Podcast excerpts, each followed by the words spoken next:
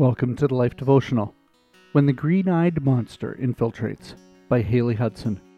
It was he who gave some to be apostles, some to be prophets, some to be evangelists, and some to be pastors or teachers, to prepare God's people for works of service, so that the body of Christ may be built up until we all reach unity in the faith and in the knowledge of the Son of God, and become mature, attaining to the whole measure of the fullness of Christ.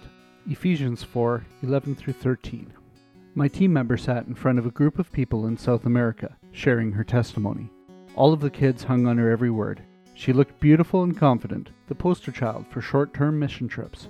Meanwhile, I sat in the back of the room, wishing I could be that confident. I'd been taken over by the green eyed monster of jealousy, and jealousy is very good at breaking up unity. Often, jealousy is a source of discord in the church. The way to combat this discord is to create unity by constantly reminding ourselves that all gifts are equally valuable to God. Take, for example, a baseball team. It can't function without nine players. Does the coach tell the catcher to go home just because the pitcher is in the spotlight? Of course not.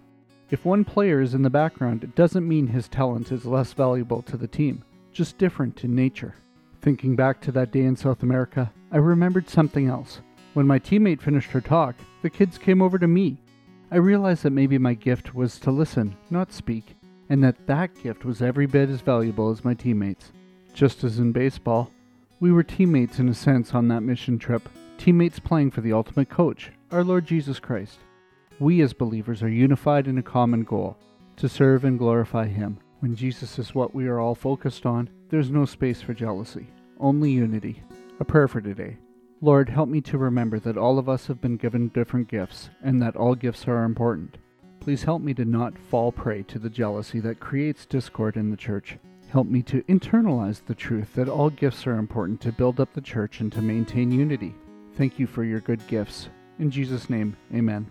Go deeper. Next Sunday at church, look around. Instead of being jealous of your friend who sings in the choir with her lovely voice, thank God for her gift, and then think about your gift. Maybe the promise of your amazing chocolate pound cake is what draws prospective new members to the church social. The rest of the congregation is probably thanking God for your gift. Do you need prayer? Come see us at thelife.com slash prayer.